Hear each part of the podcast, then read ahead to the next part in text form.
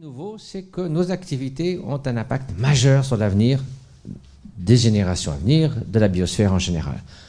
Et en plus, nous sommes dans un moment d'incertitude, un peu comme si cet homme qui est au bord du précipice marchait le long de cette rivière. Mais admettons qu'il marche au crépuscule, un peu dans la brume, il entend le vacarme des chutes, mais il ne sait pas exactement à quelle distance il est. Et à un moment donné, la prudence exige qu'il ralentisse ou qu'il s'arrête, parce que la zone exacte reste inconnue. Eh bien, dans le cas des bouleversements que nos activités peuvent engendrer dans le domaine de l'environnement, c'est exactement cette situation. Les scientifiques ont défini ce qu'ils appellent des limites planétaires, en deçà desquelles l'humanité peut continuer à prospérer comme elle l'a fait depuis 12 000 ans. En effet, depuis 12 000 ans, ce qu'on appelle l'Holocène, une période d'une remarquable stabilité climatique. C'est ça qui a permis l'agriculture, en gros l'essor des civilisations. Auparavant, il y avait des alternances assez rapides de réchauffement, de périodes glaciaires, de migration. À un moment donné, l'espèce humaine est probablement été rétrécie à 20-30 000 personnes. On a failli disparaître presque. Et donc, à partir d'il y a 12 000 ans, c'est une période extrêmement stable. Et cette période pourrait se poursuivre au moins pendant 50 000 ans ou plus, si nous restions dans ces limites.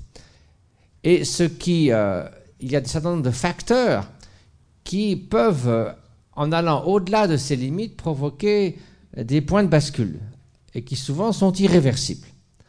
Donc, les scientifiques ont défini un certain nombre de ces points, l'exploitation des sols, l'appauvrissement de la biodiversité, les flux d'azote qui créent des zones mortes dans les océans, des flux de phosphore, les changements climatiques, on en parle bien sûr beaucoup, diminution de la couche d'eau jaune, la charge des aérosols dans l'atmosphère, l'acidification des océans qui est elle-même liée au CO2, la consommation d'eau douce, il y a près de 2 milliards de personnes qui n'ont pas accès suffisant à l'eau douce dans le monde, la pollution chimique, etc. Donc ici, vous voyez, en 1900, il n'y avait quasiment aucun danger réel. La Terre avait suffisamment de résilience pour absorber tout ça. Dans les années 50, au début de cette grande accélération, on commence à voir déjà poindre des tendances assez inquiétantes, notamment la surexploitation des sols avec la déforestation, l'usage excessif de pesticides et de fertilisants et les changements climatiques. Donc on commence déjà à percevoir le réchauffement global. Alors maintenant, vous pouvez imaginer quelques secondes ce que va être l'image suivante en 2010. Alors on peut imaginer beaucoup de choses, mais je pense que vous n'avez pas imaginé ça, à savoir que là vraiment on a déjà dépassé les zones de sécurité. Dans le cas de la biodiversité, c'est le chiffre le plus facile à expliquer.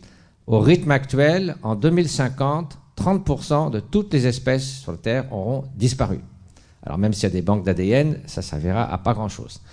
Et ça, ce n'est pas seulement les tigres de Sibérie ou les bébés phoques, c'est des milliers d'insectes, de batraciens. C'est vraiment ce qui fait la richesse de la biodiversité, de l'interdépendance entre tout le système de biosphère, en dehors du fait que, bon, c'est sûr qu'on peut se lamenter de la disparition de certaines espèces, mais enfin, elles ont beaucoup disparu dans le passé, on n'a plus beaucoup de dinosaures aujourd'hui, mais c'est pas seulement ça.